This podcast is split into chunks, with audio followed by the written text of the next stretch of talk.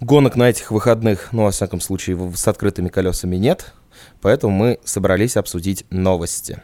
Да, привет, это гоночный подкаст Bionedge, и мы начинаем. Поехали.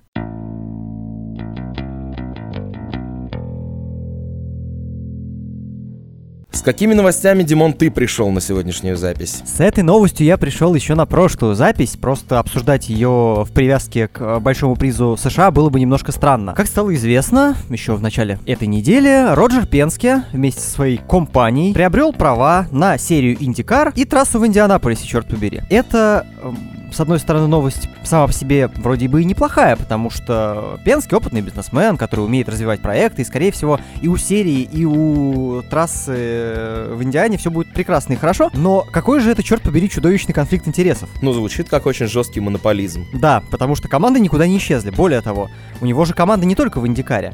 И теперь, внимание, вопрос. э, А как он будет э, распределять гоночные приоритеты Индианаполиса, например, по сериям, с учетом того, что у него команда там в разных штуках есть? И более того, он уже объявил, что попытается вернуть Формулу-1 на дорожник Индианаполиса. Ну, ты мне говорил, когда мы в прошлый раз с тобой обсуждали эту новость, что, возможно, Пенский собрался на пенсию и просто решил э, под конец скупить все и просто этим управлять. В, смысле, как э, управляющий командой он собрался на пенсию. Первый сезон, на самом деле, все уже явно, что он не успеет ничего никому передать. Первый сезон будет в том режиме, что он владеет и темой, и этим. И серией, и командой в ней. Слушай, ну, конечно, у Берни тоже был опыт и управления командой, и управления чемпионатом, но все-таки не одновременно. Ну, слушай, э, управление чемпионатом, управление командой, вопрос просто в том, насколько он будет пользоваться, вопрос, насколько там есть возможности пользоваться ему своим положением. И я думаю, что, ну, во-первых, это Америка, и там бизнес делается по-другому, и если он действительно начнет как-то использовать свое положение в своих интересах, его очень быстро наругают все вокруг. Это правда. Ну и плюс, все-таки ситуацию немножко спасает то, какая серия сама по себе Индикар. Ибо там все-таки машины это доработка, а не разработка. И там нельзя, условно говоря, написать такой регламент, который был бы конкретно кому-то удобен. Вот. Там все более в этом смысле ограничено, пусть и не совсем жестко, как некоторые думают. Но в смысле собственного развития, ну, не получится как-то себе сделать хорошие вещи с помощью обладания коммерческим правом на чемпионат. Но все еще мне кажется, что, ну, во-первых, come on, я так думаю, что в первую очередь он будет, например, э, участвовать так или иначе в подборе судей, да? Ну, слушай, это на самом деле не совсем понятно. Я не очень хорошо знаком с системой управления чемпионатом. Может быть, там есть какой-то э, совет или какие-то органы, которые все-таки не подчиняются, даже несмотря на то, что принадлежат э, фактически серия принадлежит одному человеку. Может быть, они ему и не подчиняются, эти органы. Мы не знаем, ну, может быть, ты знаешь, я точно не знаю, насколько организован там чемпионат. Э, Я не очень готов очень долго, не очень готов очень долго, я сегодня прекрасен. Я не готов долго разгонять эту историю, просто потому что я не очень хорошо знаком, но факт интересный. За ним будет очень интересно понаблюдать и очень интересно узнать, все-таки сможет Пенский как-то в свою сторону склонить чемпионат, чтобы выиграть все оставшееся за всю свою жизнь, или он не будет этим заниматься. Может быть, это очень хорошая история, и может быть, никак не изменится сам чемпионат, просто он хороший управленец и сделает чемпионат еще более интересным. Ну и еще, конечно, интересно, как у него получится закуситься с Остином за право проведения Гран-при, собственно, США. Вот, потому что Майами это отдельная история, ну, не связанная, собственно, с Гран-при Штатов. А вот эта штука явно не отдельная, и третий э, этап э, в Америку никто не повезет. Поэтому тут только отбить Остина право. И мне бы этого не хотелось, но интересно, что у него получится. Ну, слушай, можно опять вспомнить нашу любимую с тобой историю, а что если пополам по очереди? Да, но вот мне кажется, что Остин на это не очень согласен. Они молодая трасса, построена, в общем, во многом специально для того, чтобы это проводить. И История о том, что он хочет привести Формулу-1, вернее, вернуть Формулу-1 на автодром Индианаполиса, но это на дорожку. Ну, дорожник, конечно, не на овал шоссе. Вот. Это может быть просто имиджевая история. Она может быть не настолько реальная, насколько нам кажется, чтобы это обсуждать. Вот в чем дело. Но я не думаю, что в ближайшие пару лет что-то изменится, и надо вспоминать. Ну или хотя бы искать информацию, насколько у Остина контракт и так далее, и так далее, и так далее. Я мало верю в то, что Формула-1 вернется на Индианаполис. Да, у нас в эфире лежат телефоны, на которых нельзя выключить звук, поэтому, если что, извините.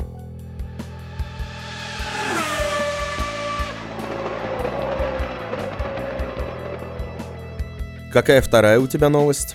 Переходим к делам более близким к Формуле 1, потому что вот вроде бы после поражения в борьбе за Форс Индию Мазепин старший не то чтобы так уж рвался прям что-нибудь в Формуле 1 купить, но вселенная сама ему благоволит, потому что женщина по имени Клотильда, над которой замечательно посмеялись в фан-формуле, видимо, действительно добивается своего, и уже Фиа и Либерти обсуждают, а что мы будем делать, если Рено свернет программу в конце этого сезона. А Рено, судя по всему, собралась. Я немножечко выпал из рынка новостей. Кто такая Клотильда? А, Клотильда Дельбо — это исполняющая обязанности руководителя концерна Рено. Вот. И да, ее имя звучит так, как будто она из вселенной Гарри Поттера. Над этим, собственно, все уже посмеялись. И значит, она собирается Рено свернуть в Формуле, Формуле 1. Да. Рынок изменился, и вообще мы тут за экологию, у нас тут Грета Тунберг в двери стучит, знаете ли, и нельзя нам быть в Формуле 1. Хорошо. А это речь ты ведешь о том, что Мазепину все-таки есть возможность организовать команду Купить, на, ком- купить команду из Энстона, да. да. на развалах Рено. Да, ну не на... Бедная команда из Энстоуна. Просто вот долго с ней какая-то херня будет твориться. Бесконечно. Ты же понимаешь, что если туда придет Мазепин, ну мы, мы понимаем, как получается у русских в Формуле 1. Надолго они туда не приходят. Соответственно, через 3-4 года это опять будет кому-нибудь продавать. В Формуле 1, да. Ну, во-первых, команда из Энстоуна очень близки мне. В любом случае. Потому что болел я за одну из них. Во-вторых, дичь какая-то. Ну слушай, там еще со всеми слухами, что у Мерседеса может все поменяться. Мы сейчас к 2021 году получим одну Феррари как заводскую команду, потому что им насрать на экологию, и Грета Тунберг к ним не стучится.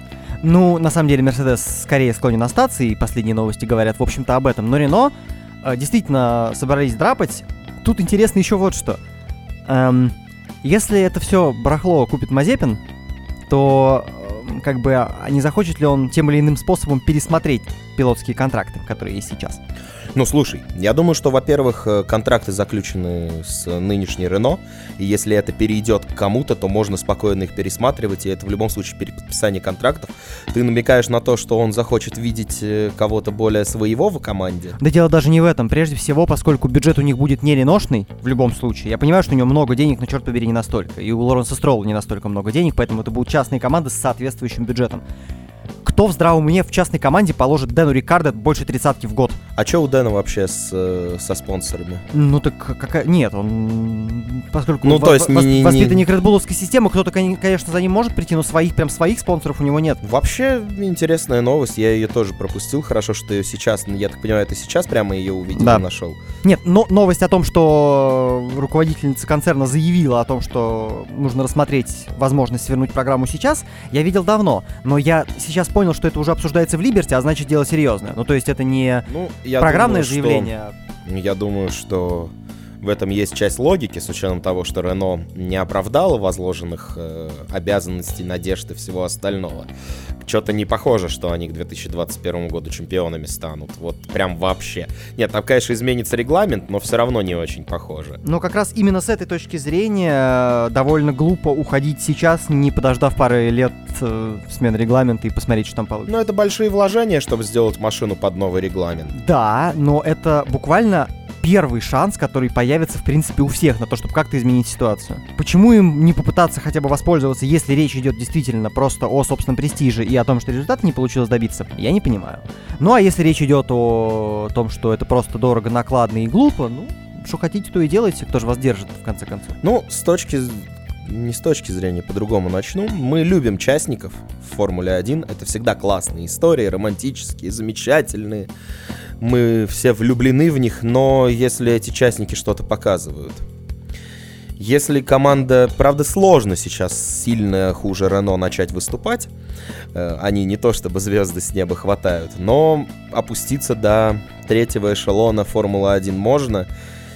Отсутствие заводских команд в чемпионате снижает престиж чемпионата в любом случае. Вот как сейчас происходит в гонках на выносливость, например. Потому что есть Toyota и все. Поэтому, не знаю, почему я начинаю создавать из этого выпуска пародию на «Пора разбираться», но эта новость плохая, и она мне не нравится. А ты как к ней относишься? Слушай, мне она тоже не нравится. Прежде всего, во-первых, э, Прежде всего, было бы классно, если просто появилась новая команда, да, вот а не за место кого-то. Блин, не хочу я, чтобы Мазепин это покупал. И не потому, что я против того, чтобы у него что-то свое появилось в Формуле 1, а потому что он реально очень сильно рискует показать нам всем только удобрение. Да. И Но с другой стороны, у Вильямса появятся конкуренты. Я не понимаю, почему ты не радуешься этому факту. у одних понос, у других удобрения. Прелестный просто будет низ. Да, нельзя упускать возможности в выпуске вспомнить о местонахождении команды Вильямс. Ты ни разу, по-моему, за этот год этого шанса не упустил, когда Я хоть какая-то речь о Формуле 1 вообще я шла. стараюсь, но ты знаешь, мне иногда становится трудно вернуть Вильямс в обсуждение, но я стараюсь. Это развлекает мой мозг. Здесь было несложно, так что, ну, какой вывод делаем? Рено живи, пожалуйста, хотя бы еще пару лет. Предлагаешь этот выпуск выпустить с таким хэштегом? Ну, может быть. Давай тогда лучше ограничимся хэштегом команда из Энстоуна живи. Да, хотелось бы, чтобы... Хотя... Самое страшное, что в этой ситуации может приключиться, это если у нас на следующий год останется 18 машин. Этого я точно не хочу. Переходим дальше. Да.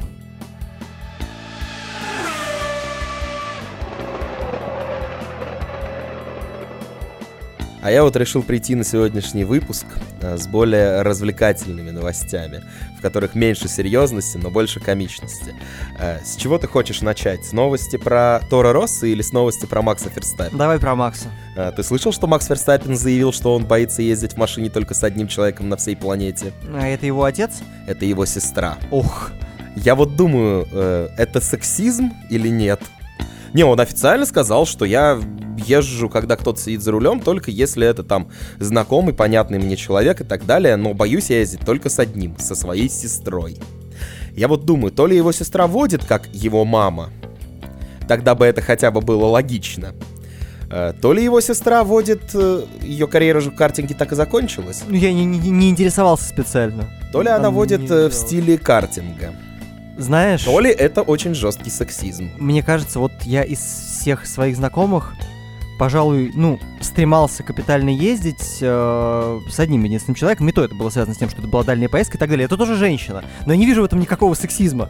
Я знаком с кучей э, людей, которые водят нормально, и женщины среди них тоже есть. Вот, Значит, скорее всего, нет. он боится ездить с ней, потому что либо она водит как мама, либо она водит как карт. То есть э, такой, посто- ну, скольжение постоянное, вот это все. Устраивает картинговый слалом из всего. Это было бы просто Странно, что он рождение. не боится ездить с папой, у него машины иногда загораются. Да, нет, слушай, на его месте я бы боялся заезжать с отцом на заправку.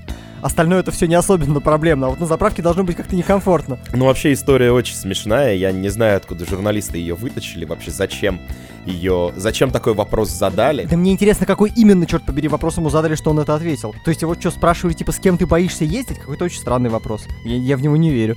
Ты знаешь, я сейчас открою саму новость, потому что мне тоже стало любопытно, сейчас приценим, что здесь пишут. Нет, но самого вопроса здесь нет. Здесь говорится, вот есть цитата Макса. «Я езжу в одной машине только с теми людьми, которым я доверяю.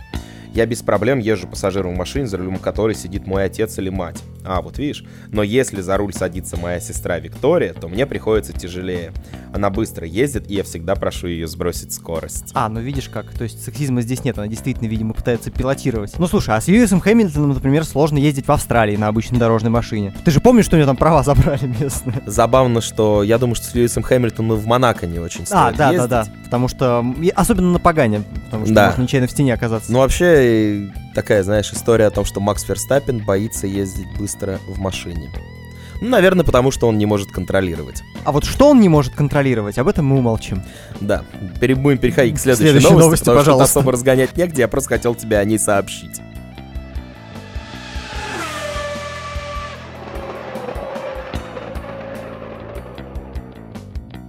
Следующая новость тоже очень странная. Франц Тост тут заявил, что, скорее всего, команды средней группы не смогут бороться за подиумы до 2023 года. я это тоже видел, да. И мне, когда я прочел этот заголовок, открыл, открыл, почитал статью, мне стало очень интересно. Что они собираются сделать с командами первого эшелона к 2023 году, чтобы бороться? Нет, они То есть просто- маловероятно у них получится самим их догнать, потому что те тоже будут развиваться. Я полагаю, что Франц Тост рассчитывает, что к этому году останется только Феррари из больших команд, а все остальные свалят. И а, тогда на а подиуме Феррари не может целиком занимать весь подиум. Да, и на подиуме освободится ровно одно, как раз вакантное место для всех остальных. Соответственно, за него можно будет бороться. Мне кажется, логика тут может быть только в этом. Мне другое из его интервью понравилось, что он довольно однозначно назвал худшего гонщика из тех, кто выступал второй раз. А это в этом же интервью Мне было? кажется, что да, потому что подряд практически новости появились. Я не видел это в склейке, но кажется, что интервью одно просто раздробили на куски. Ну, может быть, я читал только кусок от него, рассказывай.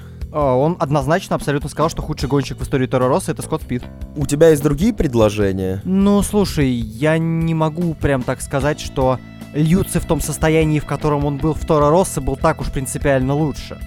Льюци в целом, конечно, получился сильнее. Я не знаю, это впечатление от, ну, тоста от того, что еще там Форс Инди потом Льюци показывал, или только А Франц своей? Тост подводит и итоги и вспоминает, кто был лучше, кто был худший по причине того, что Торо Росса больше не будет существовать как название. Ну, может быть, кстати, хороший повод, на самом деле, подвести некую черту, хотя команда, понятно, остается, в общем, той же, и вряд ли кто-нибудь другой будет руководить. Просто если команда остается примерно той же, и вряд ли кто-то будет другой ру- руководить, я, конечно, понимаю, что предшественником Торо Росса руководил другой человек, но если посмотреть всю наследственность Тора Росса, то там, я думаю, в Минарде найдутся люди, которые могут поконкурировать. коне- Конечно, конечно. В Минарде далеко ходить не надо. Там был Баумгартнер, например, которого я, когда проходил тест, типа, кто э, в победных гран-при Шумахера занимал последние места, вот, довольно дурацкий тест и бесполезный, но тем не менее его проходил. Вот Баумгартнер я вообще забыл нафиг, что он гонялся когда-либо в Формуле 1.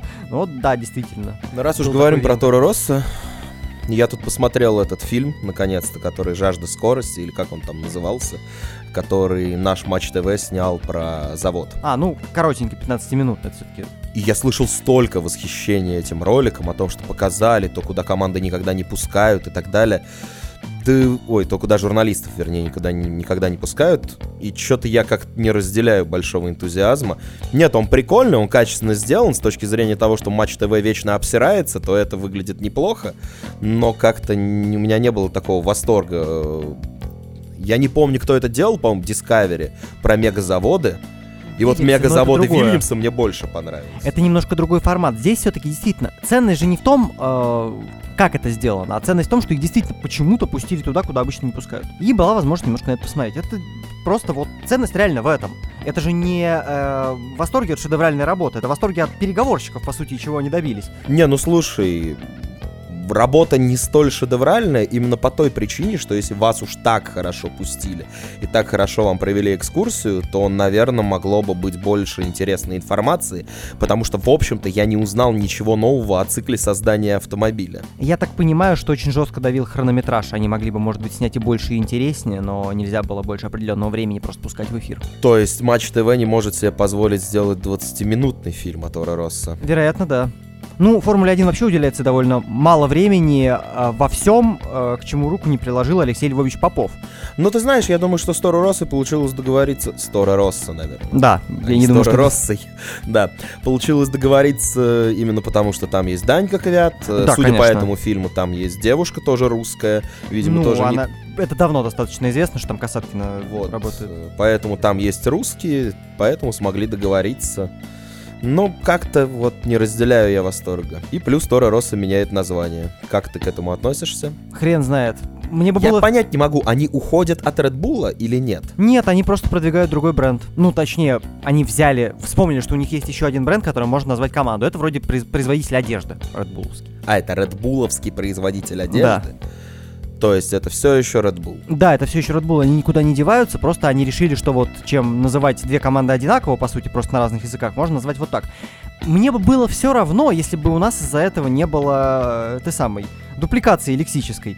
Потому что у нас теперь две альфа. Ну, Альфа Ромео и Альфа Таури. А, ну блин. Это в быстрой речи будет достаточно сложно, и, скорее всего, если я тебя не поддерживаю в том, что ты называешь э, Racing Point по-прежнему Force Indy, то здесь я буду вынужден, наверное, продолжать называть эту команду Торо Росса или как-нибудь так, потому что, ну, Не, ну всегда можно Альфа Ромео называть Заубером. кстати, да, или так, или Я так. просто предлагаю э, отрицать все новые названия и называть старыми.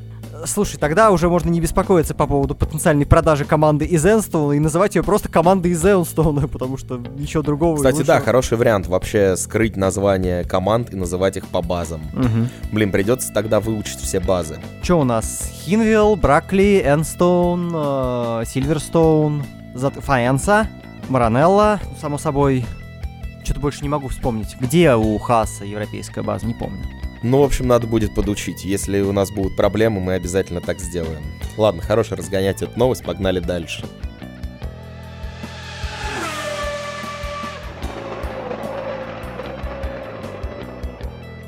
Поговорим про любимых наших Мерседесов.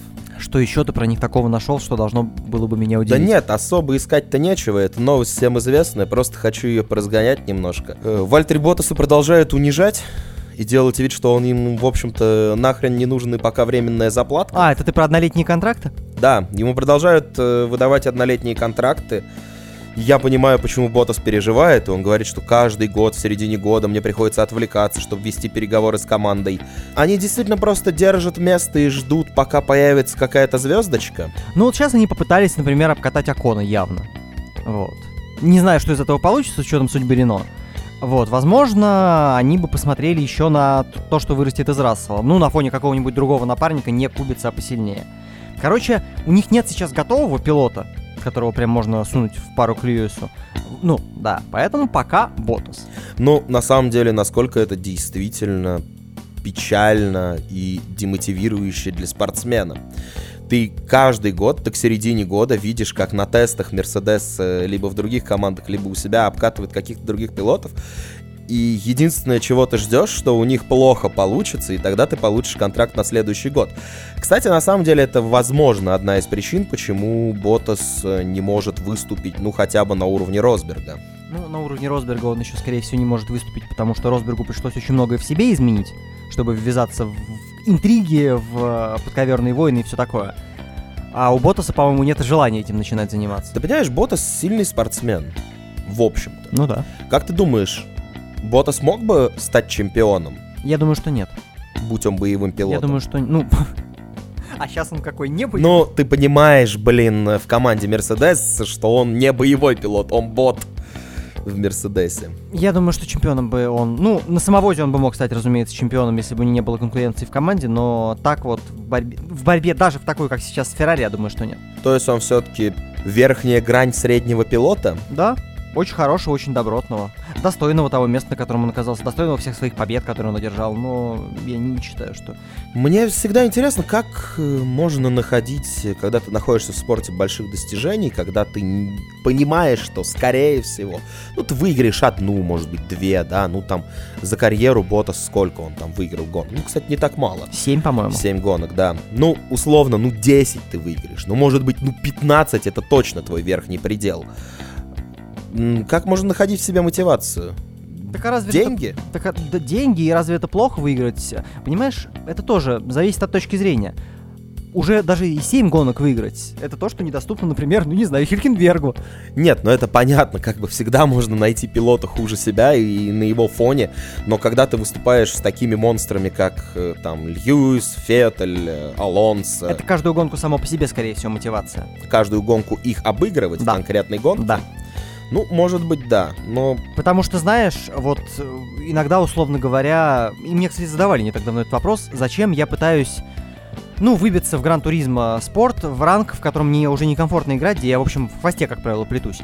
Да затем, что это интересно, черт побери. Ну, если я не буду гоняться сильными, то я и, типа, сам не вырасту. Нет, но есть же там классические русские поговорки о том, что каждый солдат должен мечтать стать генералом и так далее. Конечно, поэтому нет, это каждую гонку, безусловно, мотивация. Но вот говорю, у него сейчас может найтись там мотивация выиграть мини-чемпионат из трех гонок, там все такое. Да, господи, мало ли ее. Страннее, когда ее совсем нет. Как ты думаешь, каковы шансы Ботаса на 2021 год? Я думаю, что это очень зависит от результатов Акона, если он все-таки в следующем году поедет. Я думаю, что если он поедет в одни, условно говоря, времена с э, Дэном Рикардо, я думаю, что вариантов нет. Но, с другой стороны, очень рискованно менять на распутье коней. Акон и так уже себя хорошо показал. Если сейчас он еще одну проверку выдержит, то, ну, он моложе, по крайней мере, сильно моложе. Это тоже достаточно важно, потому что, ну, понятно, Кими показывает своим примером, что до 40, в общем, можно гоняться, и не так уж все будет плохо, но почему бы не поменять второго пилота?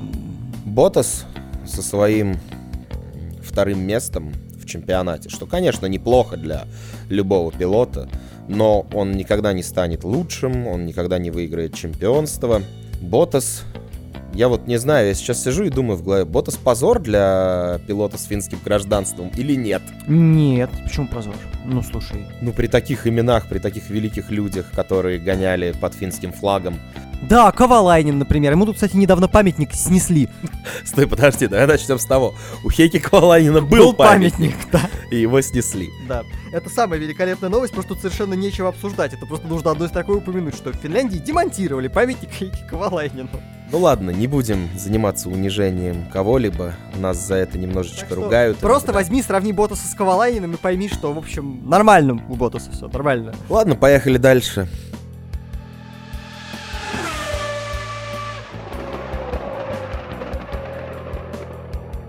Вот скажи мне, Димон, как ты относишься к Филиппе Масса как к аналитику? Никак, я ни одной аналитической статьи его не читал. Значит, этот милый невысокорослый бразилец э, спрогнозировал тут будущее Формулы-1. По его мнению, Леклер выиграет титул раньше, чем Макс Ферстаппен. Вот он Ванга, да. Вот действительно, как бы... Ну, слушай, я, кстати, склонен согласиться, пожалуй, потому что у Red Bull проблем в последнее время больше, чем у Феррари, как ни странно. Именно с точки зрения общей скорости. Хотя Red Bull бесспорно дог- догнали уже Феррари и Мерседес, они все, в общем-то, находятся примерно на одной плюс-минус строчке. Кстати, оставшиеся две гонки, в которых не будет мотивации за титул и все остальное, станет интересно. Ну, Абу-Даби не располагает к этому с точки зрения просто конфигурации, а в Бразилии, да, вполне возможно. So, Вообще, я хотел э, под этой новостью поговорить про подрастающее поколение и про следующее поколение понимаешь, у всех, формулистов. у всех, кто имеет отношение к Феррари, какая-то нездоровая просто тяга э, самоудовлетворяться, глядя на Леклера. Я не понимаю этого. Ну слушай, я думаю, что просто все, кто имеет отношение к Феррари, желают э, величия Феррари. Феттель не похож на человека, который может принести величие Феррари, поэтому они делают ставку на Леклера. Я тут встречал где-то новость, не помню, кто это сказал, сейчас не буду искать цитату, но кто-то сказал, что Феррари стоит пожертвовать Феттелем э, ради Леклера. Так это, не Росберг ли это сказал вообще, что Феррари нужно было пожертвовать Феттелем? Не нужно было, а нужно в следующем году. Вот. Феттелем очень сложно пожертвовать, понимаешь? Когда тот, кто привит к кресту, пытается кусаться, это все-таки не очень удобно. И не получится у них хорошего пожертвования в этой конфигурации. Ну вообще, что Пилотов. ты думаешь про подрастающее поколение? Оно Ведь- уже выросло, черт побери, оно уже здесь. Ведь... э, Мне скорее интересно, сколько удержатся Льюис и Феттель. Ну, Льюис, скорее всего, еще два сезона точно. За Мерседесом и за личным чемпионством Льюиса. Следующий, хотя это будет уже тяжело, все-таки команды сравнялись, но у Мерседеса, я думаю, достаточно бюджетов, чтобы сейчас обновить машину к следующему году. Вот. А после смены регламента, как повезет, конечно. Но я очень надеюсь на то, что у Льюиса получится перебить рекорд Шумахера. Не потому, что я меньше люблю Шумахера или очень люблю Льюиса, а потому что, ну, рекорды надо обновлять. Ну, слушай, тогда следующему поколению будет практически нереально добраться, на самом деле, до этого рекорда. Ну да, для того, Вон чтобы... тут, видишь, Росси, да, все почему-то, ну, люди, которые невнимательно относятся к мотогонкам, да, считают, что он рекордсмен по количеству титулов. Нет, титулов у него много, но он не рекордсмен. И не станет им уже, скорее всего. Ну, чтобы добраться к будущему поколению, это надо какому-нибудь Феррари с 2021 года стать э, абсолютно лучшей, сделать очередную самовозку и отправить Леклера в дальние чемпионства. Или Шварцмана. Что еще более любопытно. Представляешь, что следующим, кто побьет этот рекорд, станет Шварцман? Нет, не представляю, на самом деле. У меня это просто в голове не укладывается. Не то, чтобы я ему этого не желал, Да и не то, чтобы это не может произойти, просто из-за того, что это Шварцман, это плохо укладывается в В голове. голове пока, да. Посмотрим для начала, что у него будет в следующем году. Надеюсь, что в Формуле 2. Какие-то коротенькие у нас разгоны сегодня получились. Да, Ну, так мы просто собрались поговорить про новости, а не проводить какую-то сумасшедшую аналитику. Зачем же, да, бросать вас на произвол судьбы и непонятно каких других подкастеров, когда гонок нет, когда мы можем все равно что-то довольно интересное рассказать. Вот, например, ты узнал про то, что у Хейки Коваланина был памятник. Я вот на этих выходных, буквально вчера, по-моему, ну да, в субботу, сегодня я почему-то не нашел времени на то, чтобы это посмотреть, я посмотрел, наконец-то сел и посмотрел, как выглядит и происходит ралли-кросс. Э, ты, Ты знаешь, я доволен? доволен, да. Мне понравилось, потому что это все динамично, быстро и прикольно. Ну и отлично. Я думаю, что про Райли Кросс мы как-нибудь порассказываем поподробнее, если ты его посмотришь э, прицельнее и сможешь мне объяснить, кто там вообще хороший и все такое. Вот, ну а на сегодня это, наверное, все. Для вас, как всегда, работали я, Дима Искрыч. Я Вадим Химик. До встречи, скорее всего, после Большого приза Бразилии. Пока. Пока.